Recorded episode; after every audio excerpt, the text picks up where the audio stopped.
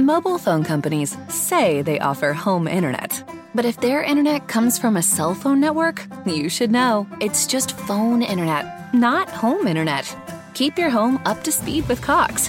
Cox internet is faster and has more reliable download speeds than 5G home internet. Cox is the real home internet you're looking for. Based on Cox analysis of Ookla Speedtest Intelligence data, Q3 2022, and Cox serviceable areas, visit cox.com/internet for details.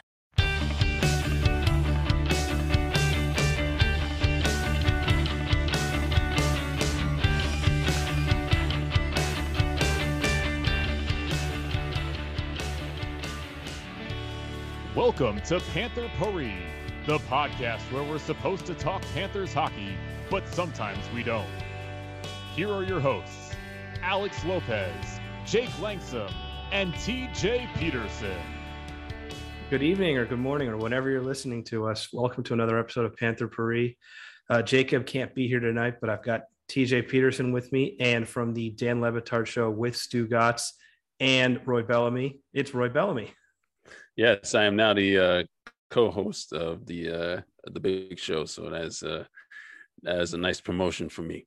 Well, we want to congratulate you on that promotion. In this podcast, we like to promote our guests without any permission from the actual people who pay them. And, you know, just like we have the Florida Hockey Now Atlantic Division and the Florida Hockey Now Forum, it's now the Dan Le Batard Show with Stugotz and Roy Bellamy. So I think that's now done. All right, that's good. The last time we recorded, Panthers were 2-0. We've now had a 4-1 win against the Lightning in a pretty dominating fashion in terms of a controlling pace of play. The track to 82-0 is on schedule, so they're definitely not losing the rest of the season. And let's just jump right into it. Roy, how are you feeling about that game last night and the team overall? Well, there are two glaring weaknesses that the Panthers have in this situation, and it's pretty evident that the referees have it out for them because their discipline has been very, very lackluster. And coinciding with them having, except for last night, having an average penalty kill is not exactly helping in that situation. And they kind of paid for it against Pittsburgh, but they were excellent on the penalty kill last night. And a lot of that is due to Anton Lundell and Forsling. So good job by them. And Radko Gudas, for that matter, even though he was spending a little time in the box himself. So I got to commend them on their penalty kill. And it looks like based off of the three games that they've had so far this season, the scoring is going to be very balanced. I expect to see over half, maybe even 9 of the forwards with double-digit goals this season. Like I expect probably all three of the scoring lines are definitely going to have double-digit goals this season, and then maybe somebody on the checking line as well. So it's going to be a good season for them scoring, but they got to be disciplined this season. Otherwise, they're going to be giving up a lot of power play goals this season. Mm-hmm. I mean, they kind of play a freewheeling style. You know, they like to really get in transition, get the puck as soon as they can. So sometimes maybe that leads to being over eager with the takeaways and things like that, and that can cause a penalty. But I was fascinated to see the performance on the penalty kill against Tampa. You know, something I was just thinking about, they probably watched a lot of film of that Tampa power play over the offseason because that was the one thing they couldn't stop in the playoffs. And you know that you're going to be going up against Tampa in the regular season. That's a guarantee. And, you know, if you want to get through the playoffs, if you want to get through the Atlantic Division, you probably got to play Tampa. So they got to make sure that they have that penalty kill down against Tampa's power play. And, you know, stage one looks like it's done. Yeah, and it was definitely an impressive performance on the PK. I think this was now, what, the third extended 5-on-3 the Panthers have had to kill? Mm-hmm. It's insane that, I was saying it in the spaces the other night, like a lot of teams don't have 3 extended PK kills the entire season. We're 3 games into the season, and the Panthers have had 3-minute-plus-long 5-on-3 situations, and they haven't given up a goal yet. You got to give credit to Sasha Barkov and Huberto last night being on the top of that triangle. Lundell has been great on the PK when he's not in the box, even though I think we can all agree that was a horrible holding call. Roy, you already kind of mentioned the officiating. That Lundell penalty was brutal. Mm-hmm. Palat on the dive there. But there's all, you know, the discipline needs to get better. I mean, Thornton with the cup check, like he got away with one last night. Like, you got to be smarter than that. It's a, you can't cup check someone. I mean, it should have been 5 in a game. I said it in the spaces last night. That was a Hall of Famer against a guy playing his second NHL game. So he got the benefit of the doubt there. But like Roy, you were saying, like, cross-checking is a point of emphasis this year. And where was the call on Kachuk? Like, zero. It was zero. Zero. Other games are calling it tightly, as I'm stealing your content, Roy. Other games are calling it tightly, but if it happens against a Panthers player, did it really happen? Yeah, if a tree falls on the ice surface, does it score a goal? That sort of thing. If you didn't see it, no. Yeah. No. Does it commit a penalty? Is it holding? Exactly. Did the tree hold? Did the tree? Was it high sticking? Like, was it a trip in an empty net situation? Well, if that it's was a tree, game 6 in the playoff stick series is probably pretty high. Yeah, that is true. This is true. But what are you going to do? I mean, we've seen that last season going into and during the playoffs versus Tampa. So, I mean, what are you going to do? You're going to have to play the hand you're dealt and hope to God that nobody scores in a power play. Yeah, I mean, the Panthers have been shorthanded an obscene amount of times. Like, part of that is there's been some poor officiating to start the season, but part of it is just completely undisciplined play. Like, you know, like I said, the Thornton play, that was silly. You should not ever take that penalty, and he should know better, but they got to get better on that. But, I mean, we're kind of grasping at straws to complain about when the Panthers are 3-0 and controlling play at 5-on-5 in every game. I think they're up to now a 13-3 advantage at 5-on-5 goals. Like, that's insane. That's really good to start the season. I think only Buffalo is better, and holy shit, Buffalo is better. They're like leading the league in every advanced stat right now. One of Roy's 5 favorite teams. Mm-hmm. Well, I never worry about the Panthers in even strength. It's always the Panthers on special teams, and because when special teams encompasses a quarter of the game or more, that's when I start to get worried. When they're not scoring on the power play and when they're being very undisciplined and having to be shorthanded, then that's when I start to get worried. That's when bad things start to happen. But even strength, I mean, there are very few teams that are better than the Panthers, even strength. So I just look for 5-on-5 and 4-on-4.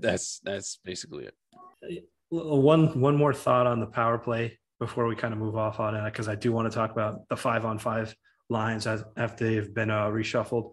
The power play did look a little bit better yesterday.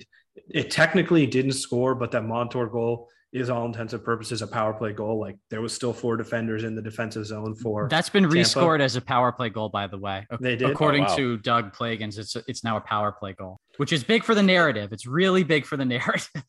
No, I wouldn't say that the power play on Tuesday was great. I mean, the first power play was terrible, and the power play where Montour scored was even worse. I mean, those 2 power plays weren't very good. I mean, they didn't really have possession for most of those 2 power plays. So I would think they would be better, especially against a team like Tampa. But yeah, at least they got that. I said in a tweet that for a minute 59 seconds, the power play was terrible, and then Montour scored, and then they caught an even strength goal, and like, oh, what the bad power play. And now I'm back to what I'm saying again. A minute 59, terrible power play, except for that last segment when Montour scored. Yeah, like I thought it was better when they moved Reinhart off the top power play and put Hörnqvist back in front of the net. I thought it looked a little bit better. Look, is it great yet? No. Is it acceptable level? No. But they've been so good at 5-on-5, and let's talk about it. I mean, yesterday we got a full game with basically almost the same lines as the end of the Islanders game. Last year's best line, one of the best lines in the NHL, was back together: Duclair, Barkov, and Verhaeghe. They controlled play most of the night. The second line stayed the same. And the third line I wanted to see, we saw, which was, well, it started Vatrano, Lundell, and Reinhart. And we saw immediate chemistry with Reinhart and Lundell. And then I think by the end of the game, it was Marchment in there instead of Vatrano. But wow, the instant chemistry between Reinhart and Lundell. And if that's something that can continue throughout the year, and you can put that Duclair, Barkov, Verhaeghe line together, holy shit, there's scoring depth on this team. Well, the unfortunate part is we're not paying Reinhart to be a third line forward. Well, here's my counter to that, Roy. and I knew you were going to say this, and I'm going to bring up an example you're not going to like. Wait. I mean, I did say at the beginning of this that the Panthers are going to have very balanced scoring this season, and if it's going to be three lines with balanced scoring, then yeah, good. Have Reinhart, despite the fact that you're paying him a lot of money being on that third line. That's fine. It's balanced out because Lundell's basically making league minimum on his ELC. Right. But it reminds me of the Penguins when they were winning cups with Kessel on the third line. It's your offensive talent is so loaded. You can put your most expensive forward on the third line, and as long as you're kind of giving even shifts to the top three lines, it doesn't matter. And you look at Barkov's obviously going to get the most ice time of any forward because he's playing PK, power play, and even strength. But like Reinhart, I think had the second or third most ice time of any winger on the third line the whole night. So the fact that he's on the third line at 5-on-5 isn't a big deal, especially when, Q's just kind of rolling three lines and putting that fourth line in, not every shift, but 10, 12 minutes a game. I don't see a problem with it. If this chemistry continues, I can't wait to see the scoring prowess this team's going to have. Yeah, I'll give it to Q. Like, he is very good at balancing ice time and in-game line shuffling. Like, he's one of the best in the league at doing that. So I give that to Q. And yeah, we saw that during the Penguins game how well Leclerc was playing that game. And that's why he got rewarded with ice time on the first line in the third period. That makes sense.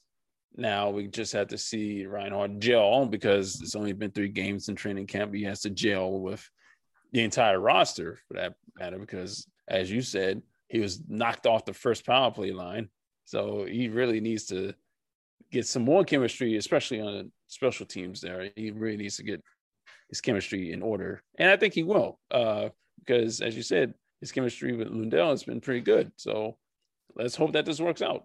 Yeah, they each had 2 points last night, and let's be honest, they should have had 3, not to keep harping on officiating, but that strip by Reinhart where he passed it to Lundell, which who had an absolute tap-in goal because Vasilevskiy was way out of position. Like, that penalty on Reinhart was garbage. That was a perfect stick check. So those two really should have combined for 3 points last night. Lundell should have had his first 2-goal game. So I'm just going to keep repeating myself. I'm really excited by that new third line. Like, I don't care if it's Marchment, Vatrano, whoever it is on that left wing, like Lundell and Reinhart together so far was magical. And I got to say, on the last episode, I was saying, well, in this usage, how are you going to be able to get Lundell involved offensively? And it turns out you can do that. Feel stupid. You can still do that. Like, he had 1 offensive zone start and 8 defensive zone starts and still had amazing stats, 2 points. What can you say? Like, face-offs. He's winning face-offs. Yeah. We also, TJ and I subscribe to the face-offs are overrated, but when you win face-offs, that clip, like, that's a great bonus. Yeah. Like, it's not something I was like, oh yeah, look how good he is in the face-off circle. But the fact that he was winning, like, he had a really rough night against Pittsburgh, and then games 2 and 3, I think he was like 11 and 7 in the draw in the zone for Forsling. He's like at a 56% clip, which is one of the best in the NHL over a full season. So there's just, I could gush. I could do this entire podcast gushing about Lundell's game last night. Like, it was almost flawless. I'm not in the camp of face-offs are overrated. I am when face-offs are in the neutral zone. When you're in your defensive zone, especially in late game clutch situations, you need to win that face-off. You don't want to have the opposing get set up with a set face-off play, and you would love to have your offensive face-offs be won so you can get into your set offense and try and sustain pressure and get a forecheck going. That's just me, but do what you want to do. You're not wrong. I think TJ would and Jacob would agree with you, even though Jacob isn't here. I'm going to speak for him. I think that our issue comes is like those face-off specialists like Glenn Denning on Detroit, where it's like, okay, in the defensive zone, you take the draw and then immediately get off the ice. Those guys are completely overrated because what happens when you lose the faceoff the other 44% of the time is you have a guy who sucks at hockey stuck in your defensive zone, giving up way more chances than an adequate player who was going to lose at a faceoff at a 4% higher clip than Glendening. And that's where faceoffs become overrated, is when you put a guy on the ice where his only job is to win the faceoff, and he does everything else at an AHL level. That's a problem. Yeah, you just have a Cinnamon out there just stuck out there playing zone in the middle of the ice near the crease. I mean, that's all it is. Right. All for a 4% increase in faceoff percentage. It's not worth it. Mm-hmm. That's true. But about Vasilevskiy, that you brought him up in a couple of minutes ago. There were two instances where he, I wouldn't say intentionally, but he did knock the net off. And he didn't receive not one warning on that. As a goalie, the first one, he didn't do it intentionally, where he's going left to right. Yeah, lateral. He is just so powerful. Right. But he is so powerful off his feet that he's going to knock a net off every once in a while. That first one was not intentional, in my opinion. The second one was absolutely intentional. But also when Spencer Knight did it later in the game, that was a bit intentional too. Just again, in my, semi-competent goalie opinion. Veteran move by the 20-year-old. That's what we're calling it. A lot of poise. Yeah. Oh, yeah. You want to spend a few minutes on Spencer Knight and how well he played? Poise in the veins. Mm-hmm. Like, this guy loves playing Tampa. Yep. Oh my God. Yeah. Like, he was just so, like, even with that, when he got sniped by Point to tie it up early in the third, like, I mean, they had a wide open shot from Point. From that's a dangerous distance right there for one timer. Yeah, I mean, yeah, you're gonna get beat. I mean, that's a pretty good set play. I mean, look, even without Kucherov, Tampa still. Yeah, it's a set play off a faceoff. Even without Kucherov, that team is extremely dangerous. They got you on one. It was a great play, great shot, and Knight couldn't make a save on a perfectly placed shot. But zero fluster out of him after that, because Tampa got a few shots after that. I know Panthers responded quickly with the go-ahead and eventual game-winning goal, but, like, there was zero shakiness out of Knight. The next few shots, like, he wasn't fighting the puck. Nothing changed from him. And it's so good to see, like, he was good in the preseason. He was all right in rookie camp. But right now, like, the Panthers have, not to jinx Bobrovsky, but they have two really strong goalies. And if they can get anywhere close to this level of play from both of them throughout the year, you're looking at a team that's not only going to make the playoffs, but could win the President's Cup. And he had a quote after the game saying, "He's not here to make chess saves." I was like, "Yep, that's my man right there." And him playing 30% of the games this season, I'm fine with that. Good. Yeah, yeah. Spencer Knight, he's pretty damn good at this hockey. We're just hoping that 30% isn't too few. Like, and we're looking at the other 70% and saying, oh, the goaltending isn't good enough in those games. And past couple of years, that might have been the case. This year, so far, so good. Look, I'm not going to say a bad thing about Bobrovsky right now. You and I talked about it ad nauseum, TJ, but he's been really good. Roy, you want to give us your thoughts on Bob before we kind of move on from goalies? Yeah, since he had his baby, apparently he's gained some perspective, and now that has pretty much changed his game. He's been face first in the pucks right now. He's seeing them get on goal. He's having pretty good lateral movement, although I still say that sometimes he kind of overplays the puck, but he's been out in front. He's been doing well so far, and I think he'll do well on Thursday. So good job by him this season so far. Mm-hmm. That's going to be interesting with him going up against the Avalanche, and they just got MacKinnon back. So that is really a heavyweight bout right there. Speaking of heavyweight bouts, we didn't see any of them in this game. No fighting, despite that preseason melee. What did you guys think of the fact that this was not as nearly as chippy as that preseason game in Orlando? I think Lomberg being out of the lineup had a bit to do with it. Atari being out of the lineup had a bit to do with it. Mm-hmm. That, and honestly, the Panthers were kind of controlling play, where Tampa really couldn't afford to take those chances and increase the chippiness, because they were worried about ending up on the peak. And not that the Panthers have been lights out on the power play this year, as we've already discussed, but, like, there was really never an opportunity for Tampa to increase the chippiness of the game, because they were behind the play a lot of the night. And a lot of that has to do with Kucherov being out, and now he's going to be on long-term IR. So, and we expect to see him first game of the playoffs, but he's going to be out long-term, and that definitely affected things for Tampa on Tuesday. Yeah, and anyone celebrating the fact that Kucherov is out, just wait until they trade a first-round pick and a prospect not in the lineup for Tomas Hertl from San Jose, and just have an absolutely loaded team again. So no celebrating at all that Kucherov's out of the lineup. They really know how to circumvent a salary cap, those guys. I mean, I haven't looked at cap friendly recently, but I don't know. It, like, you could tell me they don't have a first round pick until 2031, and I would probably believe you. Yeah, they've. I mean, when you're in go for it mode, like, that's what you have to do. You have to get rid of picks. I mean, the Panthers are doing that now, where they don't have like a second or third round pick next year. They don't have a first, a second, or a third. Actually, no picks in the first three rounds in the next draft. Yeah, so they do have a third round pick. They have, They traded their first and their second, and then a 2024 second. So there'll definitely be no Panther Puri draft watch party for the first round next year. No, but yeah, like, you got to trade away picks and prospects, and Tampa's doing that. Panthers are now doing that. Just don't celebrate any injuries to the Lightning, because, like Roy said, no one maneuvers around the salary cap better than the Lightning. Mm-hmm.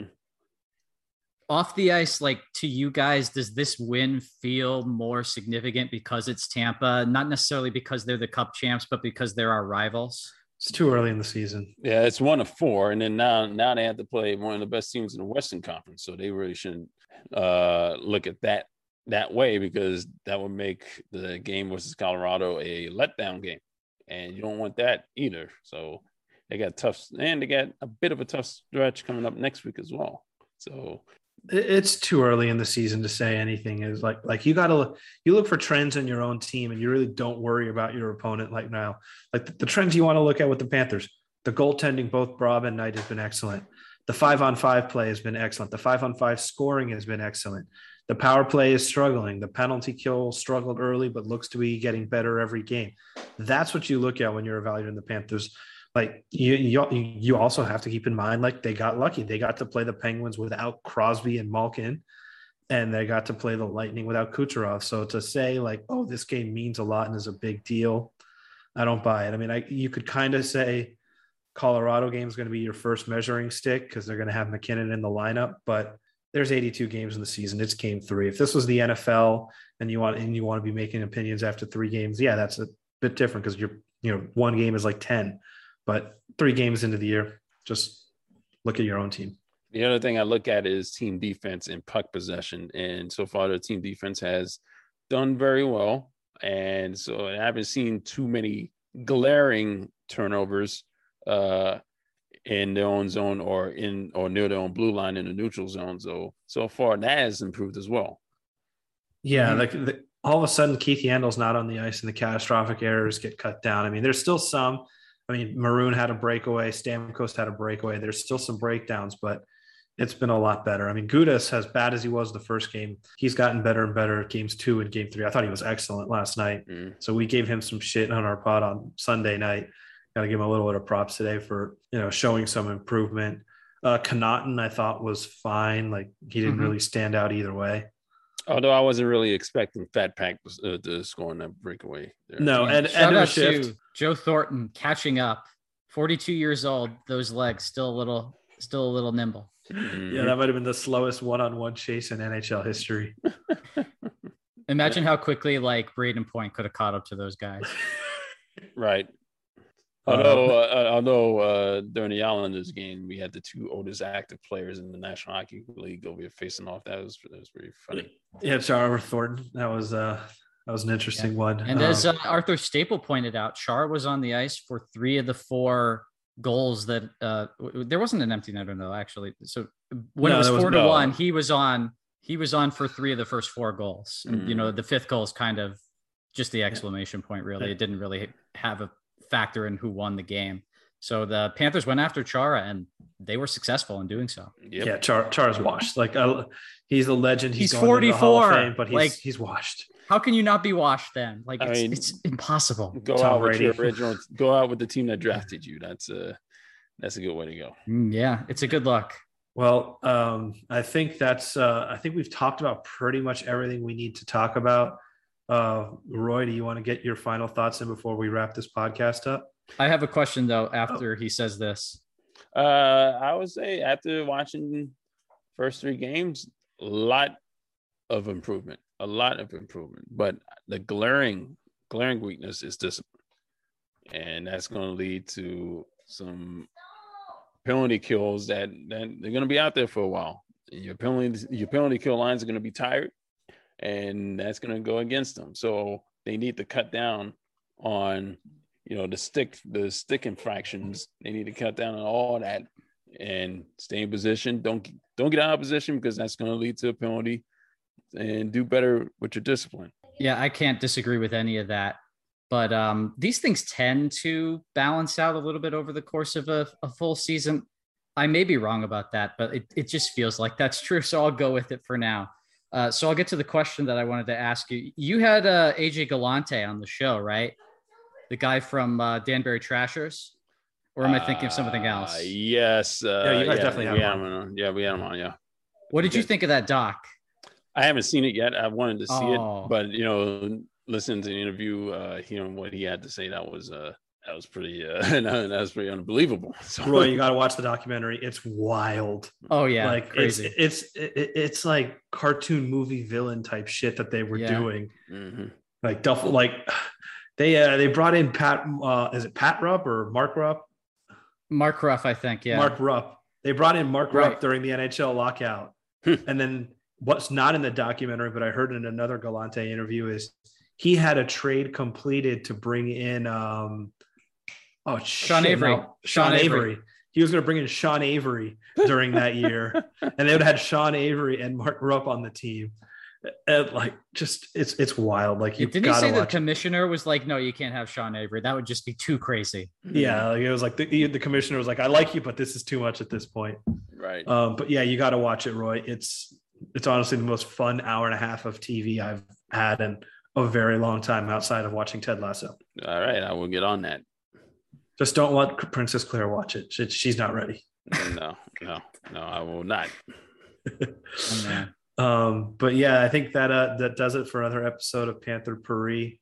Roy, thank you so much for joining us. Not that you need to plug your stuff, because you are a much bigger personality and influence than we are, but tell everyone where they can find you. Let's not say bigger. Let's say better. Better. Yeah, much better. I wouldn't say either, but not true, Roy. Yeah. Okay. Twitter is @RoyBelly, RoyBelly. You can find me on the Dan Le Batard Show with Stugotz. We post the local hour. We post the Big Suey. We have 2 hours after that, and we got a post game. And we'll be producing Montgomery and Company, coming out later this fall, which is about a sports business podcast with Renee Montgomery, who is the co-owner of the Atlanta Dream. So stay tuned for that one as well. And also, every week, listen to #BecauseMiami. That's a part of a weekly local hour with Billy Corbin, who talks about local Miami politics and local and state Florida's state politics. So keep an eye on for that one. And that one's about as crazy as Untold Crime and Penalties, I would imagine. Yes, it really is. Personal connection to one of those, the lawsuit that Billy Corbin's been talking about, where the city of Miami-Dade's getting sued in federal court. The judge assigned to that is my old boss at Podhurst Orsec. So if there's a more fair person than Roy Altman, I don't know they exist. So there's not a more perfect judge to be assigned to that case. He's not going to put up with any bullshit. So it should be very, very interesting how that goes. I'm looking forward to hearing the results of this trial. And this is going to be really fun to watch. Yeah, I have a feeling that one's going to settle. The city of Miami is not going to want to get themselves involved in that much further. Mm-hmm. Discovery phase would just destroy them. Yep. And that's the end of my attorney talk for the day. Mm-hmm.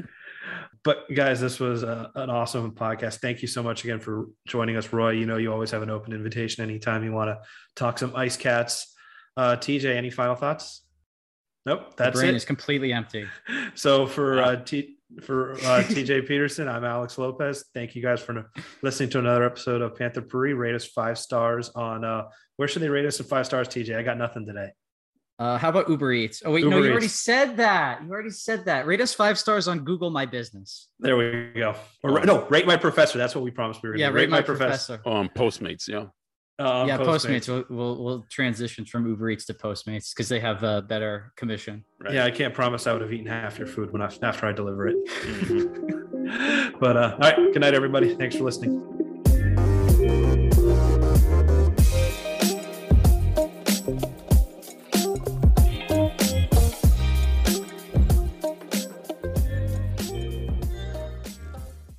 Mobile phone companies say they offer home internet. But if their internet comes from a cell phone network, you should know. It's just phone internet, not home internet. Keep your home up to speed with Cox. Cox internet is faster and has more reliable download speeds than 5G home internet. Cox is the real home internet you're looking for. Based on Cox analysis of Ookla Speedtest Intelligence data, Q3 2022, and Cox serviceable areas, visit cox.com/internet for details.